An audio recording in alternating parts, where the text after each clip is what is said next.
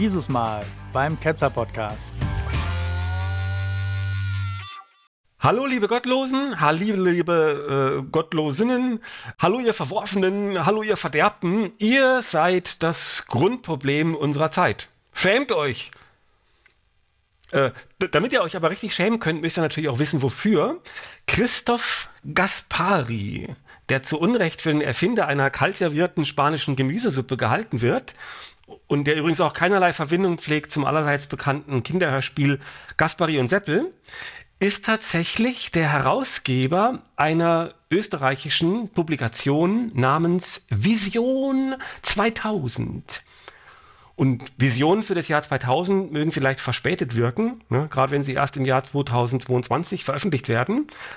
Aber als philosophisch-theologischer Podcast betrachten wir es als eine lobenswerte Übung von Sorgfalt und Bedachtheit, die zu Recht unsere Aufmerksamkeit findet. Und was er nun genau gesagt hat und wie er es begründet, das erfahrt ihr also in diesem Beitrag der Gottlosen. Am Mikrofon ist Jörn und ich begrüße die Verworfenen und Verderbten Ramona, Iska, Viktor und Christian. Hallo ihr vier. Warum hat Hallo. Er mich zuerst genannt? Hallo. Ups. Leute, das ist ja, war ja gar nichts. Ne? Ich mache das nochmal. Ja? Okay. Und ich begrüße die Ketzer, Iska, Ramona, Viktor und Christian. Hallo! Hallo! Hallo! Wenn ich so Game-Show-Musik noch einblenden. Genau, das, das müssen wir machen. Steigen wir sofort ein und hören uns erstmal an, was Herr Gaspari zu sagen hat. Und zunächst beschreibt er also die erfolgreiche und zufriedene Menschheit in den letzten Jahrzehnten. Und die Technologie hätte für ein immer besseres Leben gesorgt, das sagt er. Und ähm, doch die Technologie hat auch den Glauben ersetzt an Jesus. Dem Menschen sei zwar der Aufstieg zu irdischem Glück gelungen, aber deswegen verlor er auch das Interesse an der endgültigen Erfüllung im Jenseits. Und er beschreibt jetzt in einem kurzen Zitat zunächst diesen Aufstieg. Zitat. Und tatsächlich war das, was sich ab den späten fünfziger Jahren abgespielt hat, wirklich eindrucksvoll. Ein Anstieg des Lebensstandards, den Generationen für uns für unmöglich gehalten hätten. Eine Verlängerung der Lebenserwartung um zehn Jahre. Eine technische Revolution ohnegleichen. Man denke an das Allround-Gerät Handy. Eine weltweite Reisetätigkeit. Ja. Zitat Ende von Christoph Gaspari. Aber dieser wilde Tanz auf der Walpurgisnacht wäre, so meint er es jedenfalls, ein Tanz ins Verderben. Denn nun würde die Technik angebetet und an Gottes Stelle gesetzt. Und es galt nur noch das irdische Vergnügen. Und er sagt, Zitat, der Glaube an die Wissenschaft, die sich dem Evolutionismus verschrieben hatte, an die Allmacht der Technik, und an den unaufhaltsamen Aufstieg des Menschen zu irdischem Glück verdrängte den von der Kirche verkündeten Glauben an die Schöpfung durch Gott und an eine endgültige Erfüllung erst im Jenseits. Zitat Ende. Also, der Mensch hoffte nicht mehr nur auf die Erfüllung im Jenseits, sondern er schuf sich ein erträgliches Leben im Diesseits, aber für den Preis des Vergessens um seine wahre Bestimmung für die Ewigkeit. Ja, dann frage ich mal die Ketzerrunde. Denkt ihr, dass seine Beobachtung erstmal richtig ist? Eigentlich hat er es ja ganz gut beschrieben. Was, was, was denkt ihr? Ist es richtig? Ich glaube nicht, dass es äh, wirklich daran liegt, sondern dass es eher die Bildung ist, die für, das, für die Abnahme der Religiosität verantwortlich ist. Und ja gut, ein äh, anderes Produkt der Bildung ist halt mehr Technik. Das äh, hängt damit dann auch zusammen, ja, aber das ist, glaube ich, nicht die Ursache, nein. Ich frage mich, was überhaupt schlecht daran ist. Ne? Er spricht davon, dass der Mensch fleißig daran gearbeitet hätte, die irdischen Probleme zu beseitigen und in den Griff zu bekommen. Und er könnte ja sagen, Mensch, im, im Jenseits ist ja total super. Und wenn ihr aber jetzt schon das Diesseits auch super macht, das ist ja nochmal extra super, das ist ja toll. Aber er spricht es den Leuten ja ab. Und ich frage mich, ist das nicht irgendwie destruktiv und bösartig, dass er da die Leute anschwärzt, die sich da bemühen? Erstens mal, ja, das finde ich tatsächlich sehr problematisch, wenn er das so äußert, als ob das ein Problem ist. Überlegt mal allein, was wir für Fortschritte in Medizin gemacht haben. Ne? Es ist, ich hatte mal eine Seite im Internet gefunden, da haben Leute geschrieben, woran sie alles schon gestorben wären, noch vor ein paar Jahrzehnten. Und wie ging es halt wirklich um diese medizinischen Fortschritte, ne? Also die dann Leute an irgendwelchen Nebenhöhlenentzündungen gestorben wären oder an irgendwelchen so Kram. Alles Sachen, die man ja heute wunderbar behandeln kann in den meisten Fällen. Und das so hinzustellen wie, ja, jetzt weil wir nicht mehr den großen Schamanen anbeten, jetzt ist das alles ganz furchtbar. Ich habe eher den Eindruck, die Menschen scheinen ihre Welt selber aktiv deutlich mehr verbessern zu können, als der Glaube an irgendeinen großen Voodoo-Zauberer da. Also das spricht nicht gerade für diesen Gott, ehrlich gesagt. Ja, psychologisch gesehen klingt das sehr nach Eifersucht. Denn offensichtlich hat er mit dem, was die Technologie zu bieten hat, ein großes Problem. Marketingmäßig ist es ja so, dass du den Leuten ja kein Fahrrad verkaufen kannst, wenn die schon mit dem Hubschrauber durch die Gegend fliegen. Und das ist hier der Fall, vor allem wenn das Fahrrad eingebildet ist und irgendwann einmal mit Flügeln daherkommt und einem noch viel besser dann versorgen wird als anders. Und so muss er jetzt schauen, wie er sein Produkt dann noch irgendwie an den Mann kriegen kann. Ja, ist ein bisschen so vergammelte Ware, die er jetzt da irgendwie besser ins Schaufenster äh, stellt. Ne?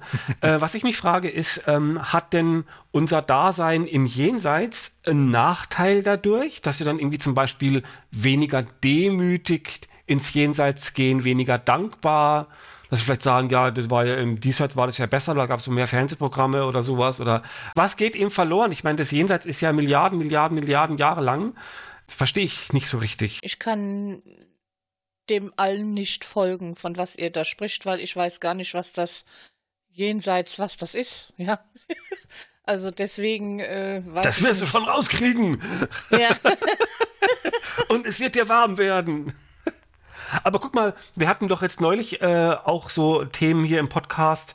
Ich glaube, gerade letzte Woche war das, oder letzte Aufzeichnung war das der Fall, wo es dann hieß, dass der Mensch an der Schöpfung mitarbeiten muss und dass es nur deswegen die beste aller Welten sei. Ne, das hat ja Leibniz erzählt, irgendwie sind wir darauf gekommen, ne, dass Leibniz gesagt hat, diese Welt, die so unvollkommen ist, ist trotzdem die beste, aber eben nur deswegen, weil der Mensch halt mitarbeiten kann und das muss er dann auch. Er muss sich selber bessern, er muss die Welt bessern und so weiter. Und jetzt macht er das und jetzt kommt hier dieser Herr Gaspari und jetzt ist ihm das auch nicht recht. Ne, dass wir jetzt plötzlich hier reisen können und genug zu essen haben, zumindest im Westen und so weiter. Und wenn ich gerade dabei bin, es ist ja nicht überall in der Welt so gut. Und wenn man mal sich umschaut, wie schlecht es in vielen Teilen in der Welt tatsächlich ist, dann fühlt man sich doch aufgerufen, daran etwas zu tun. Also erstens mal für sich selbst, dass einem selbst dieses Schicksal nicht ereilt. Und natürlich auch, dass andere da rauskommen aus dieser Armut in den anderen Ländern. Also ich verstehe gar nicht, wie er dazu kommen kann, dass wir das jetzt lassen. Ich habe so ein bisschen den Eindruck, dass ihn das vielleicht so ein bisschen anfrisst, um das mal so zu sagen, dass es, sagen wir mal so, die Leute, die uns den Fortschritt gebracht haben, haben uns den Fortschritt ja nicht gebracht, indem sie fromm die Hände gefaltet und zum Himmel geguckt haben und dann irgendwelche Selbstgespräche geführt haben, sondern das waren ja Leute, die geforscht haben und entwickelt haben und sich Gedanken gemacht haben, wie sie das Leben konkret jetzt verbessern können von ihren Mitmenschen oder von, von allen. Anstatt darauf zu warten, dass es irgendeine höhere Ethnität tut. Warum soll man denn darauf warten? Also das ist einfach, das beweist doch eigentlich oder zeigt doch einfach, dass Abwarten und Gespräche mit sich selbst führen, was ja Beth im Grunde genommen ist, eigentlich völlig sinnlos ist. Das bringt nichts. Selbst ist der Mensch. Und das heißt, es macht sein, sein Gespenst da irgendwie so überflüssig. Aber der Freund vom Harald Lesch, der Herr Schwarz, der hat doch gesagt, äh, er geht dann in die Kirche und Gott, Gott kümmert sich dann darum, weil der hat das ja alles geschaffen. Dann stimmt hier stimmt doch irgendwas nicht. Also irgendeiner betrügt uns doch hier. Ne? Ich gehe mal ins nächste, ins nächste kleine Kapitelchen und zwar also, wo sind wir? Wir haben also jetzt gehört, dass es der Menschheit eigentlich zumindest in den entwickelten Teilen der Welt mittlerweile ganz gut geht und besser, als man es eigentlich gedacht hätte. Ne? Und jetzt gerät dadurch die Kirche in der Krise und das ist ein Punkt. Ne? Weil nämlich als Folge dieser neuen Interessen der Bevölkerung an Wohlstand, an Reisen und so weiter und aber auch an ethischen Standards hat jetzt die Kirche versucht, sich da anzupassen. Und er sagt, die Kirche hätte sich also zunehmend dem Zeitgeist und der tatsächlichen Lebenswirklichkeit der Menschen unterworfen. Und er sagt dazu Folgendes: In die Defensive gedrängt, machte sich in der Kirche Verunsicherung breit. Tendenzen, die Lehre an den so erfolgreichen Zeitgeist anzupassen, erfassten wachsende Teile der Theologie im prosperierenden Westen. Die Kirche müsse die Erkenntnisse der Sozialwissenschaft berücksichtigen und dürfe nicht an der Lebensrealität der Menschen vorbeigehen, hieß es. Ende des Zitats. Aber es kommt gleich noch ein Nachschlag, und zwar, also er sagt jetzt, anstatt die Heilsbotschaft des Jenseits zu verkünden, versuchte die moderne Kirche nun, ihre Nützlichkeit im Diesseits zu beweisen. Sie wurde also dadurch vom Verkünder zum Dienstleister. Und dazu sagt er Folgendes: In diesem Umfeld versucht die Kirche, sich als nützliche Einrichtung darzustellen, die für das Hier und Jetzt attraktive Angebote und Lösungen anbietet, eine gute Altenbetreuung, ihre Sorge um gestrandete Existenzen, ihre wertvollen Entwicklungsprojekte in der dritten Welt, die Erhaltung der kostbaren Bausubstanz von Kirchen und Klöstern, ihr Engagement bei der Erhaltung der Umwelt und so weiter und so weiter. Ende des Zitats von Herrn Gaspari. Ja, da frage ich mal wieder in die Runde. Kirche in der Krise, die Kirche wollte sich an den Zeitgeist anpassen und hat es dadurch voll vermasselt. Trifft es zu? Trifft es teilweise zu? Was trifft nicht zu? Was meint er dazu? Tatsächlich ist die Kirche momentan sehr schlecht darin, ihre Kernbotschaft zu vermitteln. Und man möchte fast schon meinen, dass es Absicht war, weil sie sich dafür schämt. Dass, äh, wenn ich in der Kirche wäre und dort engagiert wäre, würde ich das als erstes an die Tür nageln und nicht dann kommen und sagen, ja, Schöpfung bewähren, bla bla bla. Das sind so Ausflüchte. Ich glaube, die schämen sich für ihren Kram. Wir hatten ja Äh, vorletztes Mal auch den Betzing äh, sozusagen virtuell zu Gast, ne? Der Betzing, der ist ja hier mittlerweile auch Stammgast, wo er so eine Pressemitteilung rausgegeben hat, warum also trotz die Kirche jetzt da minus, also nicht mehr fünfzig Prozent erreicht, sondern weniger, dass die Kirche trotzdem unverzichtbar ist. Und da hat er da genannt, warum die Kirche unverzichtbar ist. Und ich habe dieses Zitat noch hier und ich will ganz kurz was draus vorlesen, und zwar: Ohne unsere Caritas, das Zitat von ihm, ohne unsere Caritas wäre die Gesellschaft ärmer. Ohne unsere Tausenden von Bildungsangeboten wäre unser Land ärmer.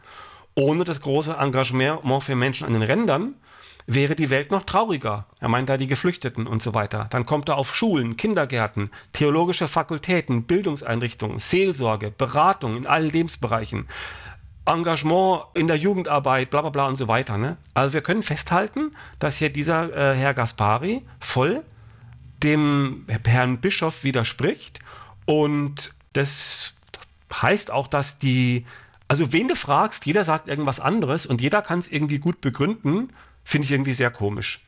Wo träumt dieser Mensch eigentlich noch, ja? Was ist, wo sind die wichtig? Ganz ehrlich gesagt, die Leute, die bei Caritas oder Diakonie oder sonst wo arbeiten, das sind Leute, die sind getauft worden, wie alle hier getauft wurden, wo man noch nicht mal weiß, ob die wirklich gläubig sind, und treten auch aus der Kirche nicht aus wegen dem Job, weil sie Sozialarbeiter sind und so weiter, ja. Wenn es jetzt Caritas und die alle nicht gäbe, das ist nur ein Name. Ich kenne eine Menge Leute, die in solchen Instituten arbeiten, die äh, nichts mit Glauben am Hut haben, aber sie gehen nicht aus der Kirche raus, weil wegen ihrem Job. Und das muss aufhören. Das geht nicht. Richtig. Weil wir bezahlen das. Äh, man muss, wenn man auf die Kernbotschaft des Christentums mal zurückgreift, Sozialarbeit als absolut egoistisches Motiv von Christen verstehen. Es gibt sowas wie Humanismus, und bei Humanismus geht es darum, anderen zu helfen, damit anderen geholfen ist. Beim Christentum geht es darum, nicht die Armut abzuschaffen. Im Gegenteil, Armut ist wichtig, denn Leid ist auch wichtig, denn wenn es keine Armen gäbe, dann könnten wir keine Nächstenliebe machen und denen nicht helfen. Und die Nächstenliebe machen Christen nur deswegen, damit sie eben zeigen, dass sie ein paar extra Bonuspunkte im Himmel erarbeiten können und sie selbst in den Himmel kommen. Das heißt, Nächstenliebe und Feindesliebe dient nicht dazu, den Feind sozusagen zu einem besseren Menschen zu machen, sondern um zu signalisieren, dass man eine gute Person ist und deswegen ein paar extra Punkte für den Himmel kriegt. Das heißt, die, in der Kernbotschaft des Christentums geht es eben nicht um selbstlose Nächstenliebe, sondern um Nächstenliebe, die dann im Himmel honoriert wird. Also um egoistische Nächstenliebe, die nicht, die dann vielleicht sogar noch das Ziel hat, das Opfer oder das Gegenüber der Nächstenliebe dann noch in den eigenen Verein rüberzuzerren, weil es ja für den ja auch gut ist, dass er dann auch in den Himmel kommt. Ich habe da irgendwie so ein gespaltenes Verhältnis dazu, weil man, es stimmt schon, dass man das oft hört in so Debatten, ja, dass die Kirche so viel Gutes tut, ne, da steckt es immer irgendwie drin. Aber ist das denn wirklich das, wofür die Kirche so als Kirche betrachtet wird? Also wenn du den Leuten sagst, katholische Kirche, dann denken die ja nicht an Umweltschutz, an Erhaltung der kostbaren Bausubstanz, an Entwicklungsprojekte in, in der dritten Welt, sondern man denkt an die Verkündigung, an das, wofür das Christentum steht, inhaltlich, was in der Bibel steht. Vielleicht ist es nicht wörtlich, aber die Kirche wird doch nicht als Umweltverein, als Bauverein betrachtet, sondern das wird einem doch nur aufgetischt, wenn es dann irgendwie, wenn dann die ethisch-moralischen Dinge, die inhaltlichen Dinge irgendwie zu blöde wirken. Dann wird ausgewichen. Aber ich finde schon, dass die Kirche im Wesentlichen über ihre Inhalte identifiziert wird. Findet ihr das auch oder nicht? Christian schüttelt den Kopf, erzähl. Soweit ich das sehe, wird unter den Gläubigen die Kirche ja eher als dieser, als, als der Veranstaltungsort wahrgenommen, mit Gottesdienst zu Weihnachten, zu Ostern. Und das Rituelle spielt vielleicht eine größere Rolle als die Inhalte und auch dieses schöne Gefühl und das Weihrauch und so weiter. Ich glaube, das ist etwas, was du vergessen hast in deiner Aufzählung. Vielleicht auch deswegen vergessen hast, weil wenn man die Anzahl der Zuschauer und äh, des Auditoriums anschaut, die vernachlässigbar sind in der deutschen Bevölkerung. Ich würde tatsächlich sagen, ähm, Christentum, also nicht nur Christentum, aber Christentum ist eine Kultur des Leides. Religion profitiert immer vom Leid. Ne, wenn wir uns die Gegenden angucken, die besonders von Naturkatastrophen, von äh, schweren Unwettern oder bewaffneten Konflikt und hast du nicht gesehen, heimgesucht werden, also was wir klassisch als dritte Welt bezeichnen, das sind jedenfalls keine besonders säkularen Länder. Und das ist garantiert auch kein Zufall. Kirche ist tatsächlich eine Kultur des Leides und ich kann nur sagen, Gottesdienst, das ist wirklich Leiden. Wer da drin war, der weiß, wie man da leidet. Wenn jetzt die Atheisten oder Ungläubigen, Konfessionslose oder was weiß ich, eine Alternative bieten würden, ja, was das soziale Miteinander angeht, was wir einfach nicht haben. Wir haben vielleicht in Deutschland den H V D, die manche äh, Dinge machen, wie jetzt äh, eine Jugendtaufe, also einfach alles ohne Gott und solche Sachen. Aber wenn wir das auf die Beine stellen könnten und nicht so, manchmal so, wie soll ich denn sagen, ich will nicht sagen kaltherzig, aber wir versuchen alles wirklich nur so rational, ja. Und wir gehen überhaupt nicht darauf ein, dass wir soziale Wesen sind, dass wir soziales Gathering brauchen. Wir müssen die Zusammenkunft, das ist einfach wichtig, ja.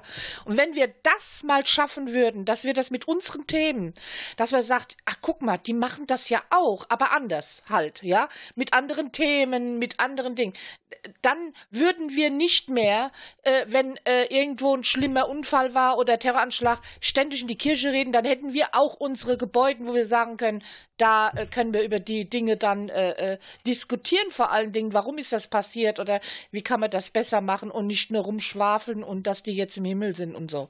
Also ein flammender Appell von Ramona, dass wir da Lücken zu füllen haben, den äh, nehme ich gerne auf und gehe in das nächsten kleinen Abschnitt.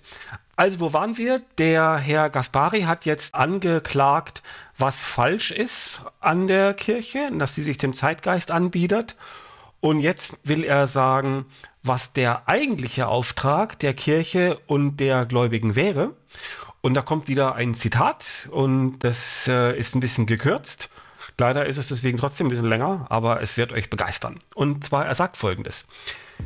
Dieser Auftrag ist nämlich am Schluss des Markus-Evangeliums nachzulesen. Geht hinaus in die Welt und verkündet das Evangelium allen Geschöpfen. Und was ist nun dieses Evangelium? Dass es Gott gibt, dass er Mensch geworden ist und dass der Mensch zu einem wirklich erfüllten Leben über ihn führt. Die Welt soll wissen, dass Gott uns liebt und auf der Suche nach den Menschen ist, dass er schon hier im Irdischen nahe sein und beistehen will. Vor allem aber, dass er die Menschen für eine Existenz jenseits des irdischen Todes bestimmt hat, in der er, und jetzt kommt ein Zitat aus der Offenbarung, in der er alle Tränen von ihren Augen abwischen wird. Der Tod wird nicht mehr sein. Keine Trauer, keine Klage, keine Mühsal. Das Zitat kommt aus Offenbarung einundzwanzig vier. Und weiter, Herr Gaspari. Diese Botschaft, dass Jesus Christus, der den Tod besiegt hat, der Herr ist, ist das eigentliche Kapital der Kirche. Ende des Zitats von Herrn Gaspari. Also, ich fasse das mal zusammen, dann können wir die Punkte diskutieren. Die Jünger und die Kirche sollen also die frohe Botschaft verkünden und die besteht darin, dass Gott existiert und dass der Weg zu einem erfüllten Leben nur über ihn führt und Gott liebt uns, er sucht uns, er will uns im Irdischen beistehen und nah sein und außerdem hat er uns für das ewige Leben im Jenseits bestimmt und darin besteht das Kapital der Kirche. Also, habt ihr da schon Anmerkungen? Verrückt. ähm. Bullshit. Und zwar in zweifacher Hinsicht. Also die Tränen, die in der Offenbarung abgewischt werden, die kommen durch diese ganzen Katastrophen, die in der Endzeitstimmung der Apokalypse erst kommen. Und damit ist, setzt er sich, wenn er das zitiert, wie jeder, der das zitiert, ist so ein verrück, verrückter Endzeitprediger, der... Der kennt den, er weiß, was da außen rum steht. Und jeder, ich kann es nur empfehlen, jedem zu lesen, aber nüchtern und ohne Drogen. Und das andere ist immer, wenn ich sage, die Botschaft ist, es gibt Gott. Ich meine, die Botschaft ist, es gibt Äpfel. Muss ich, wenn ich damit auf der Straße stehe, es gibt Äpfel, dann sagen alle, ja, natürlich gibt es Äpfel, das ist aber keine Diskussion. Und wenn ich aber sage, es gibt Gott, dann ist das erst dadurch eine Botschaft, dass alle Anzeichen dagegen sprechen. Dass das allmächtige, allwissende Wesen seine ganze Zeit und Energie darauf verbringt, sich so gut zu verstecken, dass die Nachweisbarkeit, ja sogar noch gegen wissenschaftliche Nachweise, sich dann immunisieren kann und plötzlich unsichtbar ist. Und nachdem dieses allmächtige Wesen so viel Energie drauf beschränkt, sie seine, dass alle anderen liebt, aber es nicht zeigen kann, weil es so schüchtern ist wahrscheinlich, dass man dann jetzt erstmal sagen muss, es gibt ihn aber doch und er liebt uns ganz wirklich. Das ist einfach nur verrückt. Das ist einfach nur unglaublich verrückt. Solange diese komischen Menschen so ein Zeug erzählen, ja, brauchen wir uns keine Gedanken machen, dass das immer mehr schrumpft und wir immer weniger mit denen zu tun haben wollen. Wir ertragen das jetzt hier im Ke- äh, Ketzer-Podcast, ja, und mit, mit Würde. Und ich höre mir das auch an. Alles, ja, ist okay, aber innerlich halte ich mich daran fest, dass ich sage, es ist bald. Es wird immer besser, Ramona. Bleib, bleib stark. Hör, ist gut, du musst das jetzt anhören, aber bleib stark. Also wenn ich mir überlege, was ist so das, das Bizarrste an diesen, an diesen Statements, die er da gemacht hat, dann finde ich, ist es einerseits diese Sache, dass Gott uns sucht. Ne, er ist ja allmächtig und wir sind ja einfach da. Also wir sind ja jetzt nicht, wir, wir verstecken uns ja nicht. Ne? Weil freiwillig kommt da keiner hin, und natürlich muss der suchen. Und vielleicht ist mit Suchen wieder irgendwas metaphorisch gemeint, ne? Dass wir irgendwie äh, uns gedanklich treffen sollen auf irgendeiner Ebene und dann plötzlich erkennen wir uns gegenseitig und so. Ne? Und dann, äh, dass er uns im Irdischen beisteht, das ist ja fast schon zynisch, weil ja wirklich jeder weiß, dass das nicht so der Fall ist und äh, weil es einfach so viel Leid gibt. Und da ist natürlich wieder dieses Theodizee, Äh, Problem drin, ne? Und man kann es ja schon fast nicht mehr hören, aber ich, mich fasziniert das, dass diese Aussagen immer noch getätigt werden und nicht sich das mal durchspricht, dass dieses Argument einfach abgeräumt ist. Das sind Slogans, was er benutzt, wo du hineininterpretieren kannst, was du willst. Die Leute blenden ja gerne aus, wie viel Scheiße dahinter steckt, hinter dieser ganzen Philosophie, aber es klingt gut, was er sagt. Und wenn das so wäre, wie er das sagt, ja, dass das alles so perfekt ist und so toll ist, wäre es ja auch super. Und das andere kann man ausblenden. Deswegen, das sind einfach nur Slogans. Er sagt am Schluss, dass dieses, was er da alles aufgeführt hat, dass das das eigentliche Kapital der Kirche darstellen würde. Und jetzt kann ja eine Währung oder ein Kapital, je nachdem, in welcher Währung sie vorliegt, kann sie ja unterschiedlich wert sein, ne? Also vielleicht auch gar nichts. Und äh, ich frage mich, hat diese Währung noch einen Wert? Was er da auf, also zündet es bei den Menschen? Ähm, Ramona, du sagst, es ist wie ein Verkaufsgespräch, ne? Wird es heute noch irgendwie einen überzeugen? Ich stelle mir immer die Leute vor, die dann auf sowas reinfallen. Was müssen das für kaputte Leute sein? oder für, für orientierungslose Leute, dass die also im größten Unsinn noch irgendwie sich da ranpappen und sagen, ah, das, das ist es und so, ne? Das sind ignorante Menschen. Und das meine ich jetzt noch nicht mal jetzt böse ignorant. Jeder ist mal ignorant gegen irgendwas. Ja, ich war auch schon ignorant oder bin manchmal ignorant. ignorant. Das ist auch Bequemlichkeit. Ja, deswegen tun sie oft... Es kommt ja drauf an, ob sie sich das nur anhören oder ob sie wirklich dann folgen. Und da, das glaube ich natürlich jetzt wiederum nicht, hm. Na, dass sie dann darauf folgen, was er meint. Dass das jetzt so ein Slogan ist, wo man sagt, ja, ich kaufe das auch jetzt. Ne? Hm. Glaube ich nicht. Ich glaube, das sind keine ignoranten Menschen, die drauf reinfallen. Der Trick ist ja der, dass er erstmal ganz früh serviert bekommt und dann immer wieder und wieder und wieder. Und irgendwann einmal kommt der Moment, wo man dann, wo es dann Schnapp macht und dann sagt hier, oh, mein Telefon hat plötzlich vorne und hinten Display. Mit der Welt stimmt irgendwas nicht. Wir sollen zurückgehen zu den Wurzeln. Und die Wurzeln sind dann, ach, wie war das früher schön im Gottesdienst, diese Stimmung und so weiter. Es war total langweilig, aber und ja, ich glaube, da ist doch was dran. Und, äh, und ja, dass die, die heutzutage, die sind ja so gottlos und so weiter. Und dann, dann schnappt das zurück und man denkt gar nicht über die Argumente nach, sondern es kommt dieses Gefühl hoch der Verbundenheit mit dem Glauben und dass man doch vielleicht diesen Gott in sich spürt, von dem immer gesprochen worden ist, den man früher so abgetan hat als langweilige Sache. Und dann, dann ist man drin. Ja, so sehe ich das. Ja, ja. Und das kann ja unsere Aufgabe auch sein, dass man die Leute auf dieses Gewäsch, was sie dann hören, ähm, dass sie darauf vorbereitet sind und dass sie dann sofort sagen, ach, lass mich doch in Ruhe mit dem Gewäsch, ich habe Probleme, die muss ich lösen oder ich brauche mal Zuspruch, aber doch nicht dieses Gewäsch. Aber wisst ihr was, der Zeit geschuldet würde ich ganz gerne erstmal ins nächste Kapitel gehen und dann wieder eure Kommentare abholen. Und zwar, also ich nehme mal den roten Faden wieder auf. Er hat gerade erzählt, was die Kirche eigentlich bieten sollte. Und jetzt hat es die Kirche aber nicht gemacht und deswegen kommt also jetzt das Unglück über die Menschen. Denn der schöne Schein, der war nur ein Trugbild, er war eine Täuschung des Satans. Und plötzlich erweist sich jetzt dieser neue Götze, die Wissenschaft und der Wohlstand, als untauglich, als eine Sackgasse, als ein schrecklicher Irrtum. Und er sagt dazu folgendes, Zitat: Das von Menschen gemachte Schlaraffenland funktioniert immer weniger. Und es macht auch nicht wirklich glücklich. Ja, es ist sogar extrem bedroht, wie uns die Entwicklungen der letzten Zeit nur allzu deutlich vor Augen führen. Überall Probleme, Krisen und kaum eine Perspektive für gedeihliche Lösungen. Zitat Ende von Herrn Gaspari. Also ich halte hier gleich mal an. Er sagt, das Schlaraffenland funktioniert nicht mehr und es macht nicht glücklich und überall entstehen Probleme und Krisen. Da fragt man sich, hat er nicht die neueste Folge von Harald Lesch gesehen?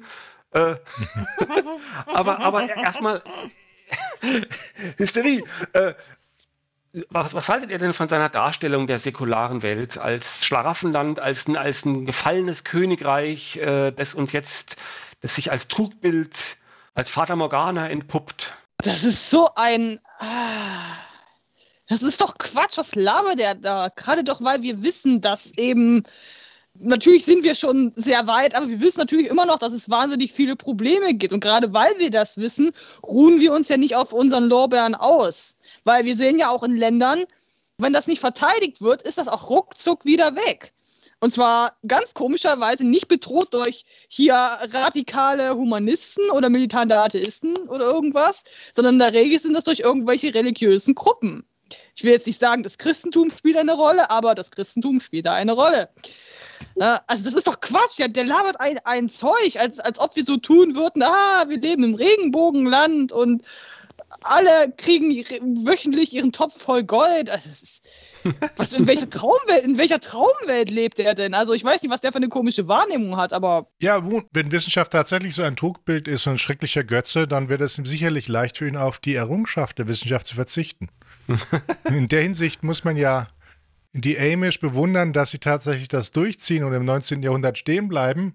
Aber wenn man das von solchen Leuten hört, ist das halt, okay, also diese Wissenschaft, diese Errungenschaften, jetzt seien Sie mal ruhig, wir machen hier ein E K G. Ne? Also Sie kriegen dann später den Herzschritt machen, ja, diese furchtbare Wissenschaft, das macht einen zum Schlaraffenland. Ja, ja, das ist so dumm, wie es unehrlich ist.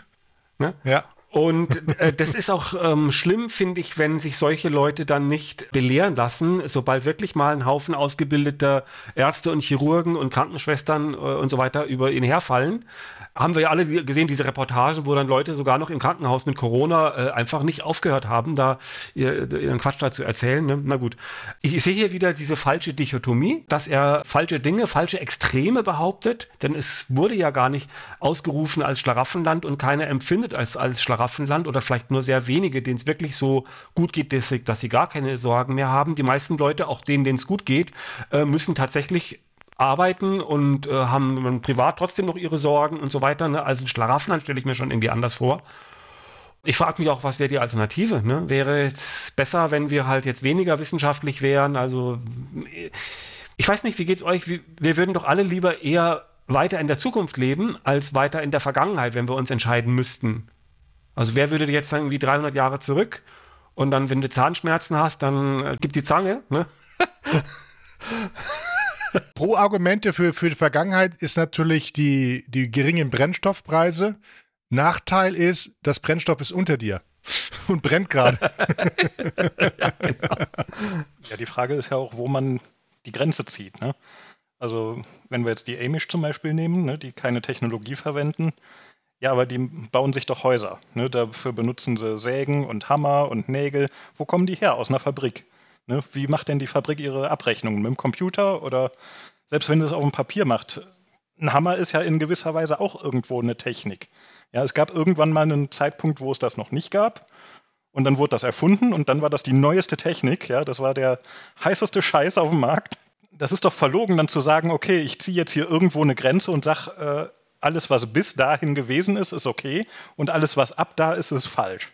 Ne? Also wenn, dann müsste man zumindest so konsequent sein und nackt auf dem Baum sitzen und sich von Äpfeln ernähren. Ja, aber nicht von den nicht falschen Äpfeln. Äpfeln. Keine, ne? Äpfel. keine Äpfel, bloß keine, keine Äpfel. Äpfel. Also der Herr Gaspari, der hat äh, jetzt dargestellt, dass das Schlaraffenland in Flammen steht.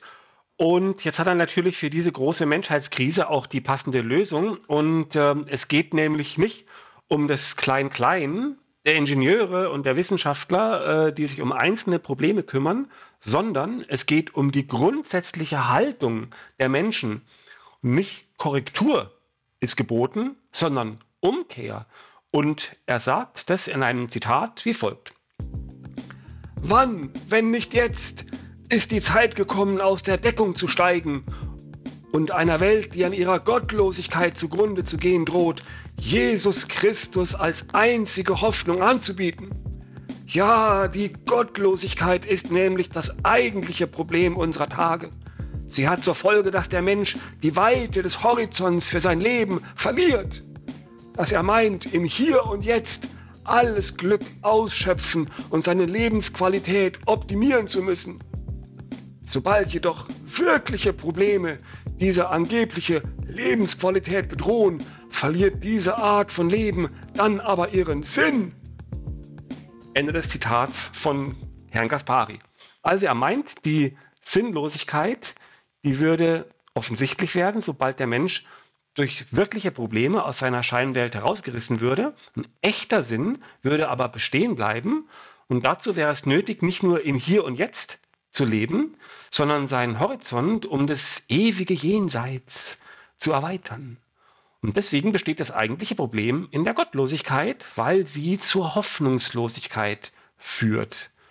Ja, habt ihr schon Anmerkungen, Christian? Das ist eine typische Haltet-den-Dieb-Situation, denn während die Sinnsuche von den Atheisten aus sich selbst heraus und aus den eigenen Fähigkeiten und den Gedanken und der Weltanschauung zu gewinnen ist, hat er eine extrinsische Sinnfindung. Das heißt, er braucht den Glauben von irgendeinem, der ihm den früher mal verkauft hat, um seinen Sinn zu finden. Dem muss ihm jetzt jemanden sagen, hat ihm jemand gesagt, als er klein war, und sagt, oh ja, das ist mein Sinn des Lebens. Ja, danke dafür. Das heißt, wenn es um Sinnfindung geht, stehen die Christen da ziemlich dumm da, denn sie nehmen, sie folgen nur den Sinn, der ihnen gesagt worden ist und nicht den Sinn, den sie selbst herausgefunden haben. Und tun so, als ob sie es rausgefunden haben. Hm. Ich frage mich auch, ob er das Thema da plötzlich ändert. Ne? Hat er nicht auch überrascht, dass es plötzlich irgendwie am Schluss um Hoffnungslosigkeit ging? Und, und wenn er jetzt am Schluss sagt, so, ich sage jetzt mal die Auflösung des ganzen Rätsels, ne, äh, am Schluss sollt ihr einfach Hoffnung haben. Eigentlich dachte ich, dass er jetzt kommt mit irgendwelchen Konfliktlösungen oder so, und jetzt kommt er halt einfach da irgendwie mit, mit, mit Hoffnung oder so. Das fand ich dann irgendwie ein bisschen dünn. Er klingt dann ein bisschen wie ein Anlagebetrüger. Das sagt hier, pass auf, die Aktien sind jetzt ganz im Keller und so weiter, das sieht jetzt nicht gut aus, aber wenn sie jetzt noch eine, eine Woche das halten, ja, und Bitcoin ist auch wieder oben. Also Bitcoin geht auf alle Fälle durch die Decke, ne, weil es die Zukunftstechnologie ist. Und genauso ist das mit dem Gott. Das sieht jetzt nicht so gut aus gerade, ne? Also, aber es wird kommen. Er kommt zurück. Okay. Dann eröffne ich mal das letzte furiose Kapitel sozusagen. Und zwar, er sagt also jetzt, was die Lösung ist. Und die Lösung für unsere Probleme ist also ganz offensichtlich. Und zwar, beseitigt werden muss nicht etwa das C O zwei aus unserer Atmosphäre, und beseitigt werden muss auch nicht der ein oder andere verrückt gewordene Diktator, sondern beseitigt werden muss die Gottlosigkeit. Und er sagt es wie folgt, Zitat: Wir Christen sind aufgerufen, die Gottlosigkeit als Grundproblem unserer Zeit zu begreifen. Nur in deren Beseitigung und in der Hinwendung zu Jesus Christus gibt es Hoffnung. Das sollte zumindest uns Christen endlich bewusst werden, damit wir beginnen, unseren Minderwertigkeitskomplex und unsere Schamhaftigkeit, uns zu Christus zu bekennen, aufzugeben. Ende des Zitats.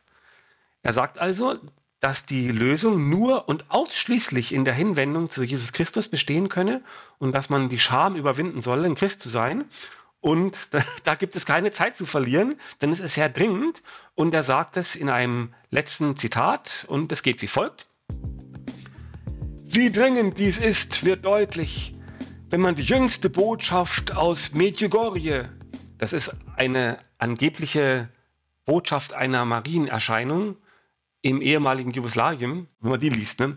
Äh, da heißt es einleitend: Liebe Kinder, ich sehe euch an und ich sehe, dass ihr verloren seid. Deshalb rufe ich euch auf, kehrt zu Gott zurück, kehrt zum Gebet zurück. Ende des Zitats der Marienerscheinung. Ich kann das noch, es ist nur ein Teil, ich kann das komplett vorlesen, wenn ihr wollt, ne? Aber jetzt erstmal weiter mit dem Herrn Gaspari, und er sagt: Hier wird eine Tatsache formuliert, um die der Mensch auf lange Sicht nicht herumkommt. Ohne Gott, ohne Gebet ist er verloren. Das klar auszusprechen ist nicht Ausdruck von Fremmelei, sondern Aufzeigen der einzig sinnvollen Überlebensstrategie. Ende des Zitats von Herrn Gaspari. Also ohne Gebet sind wir verloren. Das ist die einzig sinnvolle Überlebensstrategie. Und das hat immerhin die jüngste Marienerscheinung vom äh, Mai oder März oder sowas ist die. Das ist also höchst aktuell. Ja, liebe Ketzer, was äh, meint ihr? Und ihr könnt auch gerne schon mal ein Fazit mit reinschmuggeln. Hat euch jetzt dieser flammende Appell am Schluss äh, überzeugt, Iska? Nö. Hm. Ähm, ganz ehrlich, wie sehr ihm das Gebet hilft, kann er das nächste Mal ausprobieren, wenn sein scheiß Haus brennt. Dann kann er mal versuchen, ob er sich hinknien kann oder ob er doch lieber die Feuerwehr ruft. Ist natürlich dann blöd, wenn die sagt, ja, ähm, vielleicht kommen wir, vielleicht kommen wir nicht, vielleicht kommen wir später, man weiß es nicht. Es ist äh, so, wie es beim Gebet halt auch ist, ne? Gott äh, erhört dich oder er hört dich später oder hat was Besseres vor. Ja, ein, eins davon, ne? Ja, was fandet ihr denn besonders interessant von dem, was er gesagt hat? Oder besonders dumm oder besonders klug oder überraschend? Ja, es ist äh, doch interessant, dass es heutzutage man sich für Christentum schämen muss und dass auch von den Christen offen eingestanden wird, dass es einfach peinlich ist, wie Matthäus schon in seiner alten Kampagne ist, katholisch ist peinlich, und er hat auch recht damit, das äh, ist intellektueller Bankrott, was er da hat. Und das zu verkaufen ist natürlich schwer, und deswegen lasst es sein. Ne? Wenn du dich mal damit auseinandergesetzt hast, wie unwichtig du bist auf diesem Planeten, dann merkst du ganz schnell, dass alles, was du dir jetzt zusammenspinnst, ja, wie diese Hoffnung und dass da jemand ist, der dir hilft und, und dieser ganze Quatsch, ja, es hilft vielleicht demjenigen im Moment, aber er sollte wissen, dass es Quatsch ist. Mein Fazit ist, dass es ein fürchterliches, blödes Gefasel ist. Äh, man kann dazu auch, glaube ich, nicht viel Höfliches sagen. Aber das finde ich erschreckend, wie Leute, die eine Zeitung gestalten können, die sich gut auswählen, ne, wie die sich da rein verrennen können. Und es ist ja völlig offensichtlich, dass er die Orientierung verloren hat, nicht die Gesellschaft, nicht die Wissenschaft, nicht die Menschen in ihrem Alltag, die halt versuchen, irgendwie das Beste irgendwie für sich zu erreichen oder einfach auch mal auf dem Sofa zu liegen, gar nichts zu tun, ne? Das er schwärzt die Leute an und macht dann daraus sein Argument, aber die Leute sind nicht so schlecht, wie er sie darstellt. Er braucht nur irgendwie einen Anknüpfungspunkt für seine blöden Thesen. Also das finde ich wirklich erschreckend. Ich habe für diesen Beitrag diese Marienerscheinungen da von Medjugorje oder so ähnlich recherchiert und habe dort äh, einen Haufen gefunden, also auch Videos da mit diesem Paddy Kelly von der Kelly Family. Ne? Was der da für einen Unsinn da in, in Mönchskutte. Ne? Der steht da in Mönchskutte. Und erzählt dann da, ja, und erzählt dann da einen Blödsinn und dann gibt's dann da Berichte von, von Erweckungserscheinungen und was Leute da und plötzlich... Da ist, da ist jetzt auch schon undisch bei mir echt, oh nee. Was der, ich mach dir da alles kaputt, ne, den Denzel Washington, ja, der hab ich dir auch echt schon vermiest, ne. Ja, also, aber jedenfalls wirklich, also wa- wahnhaft und die kommen da also zu Tausenden zusammen und das finde ich wirklich ganz erschreckend. Und wenn ihr mit euren Fazits allen durch seid, dann könnte ich euch vielleicht noch mal ein paar von diesen Marienerscheinungen vorlesen.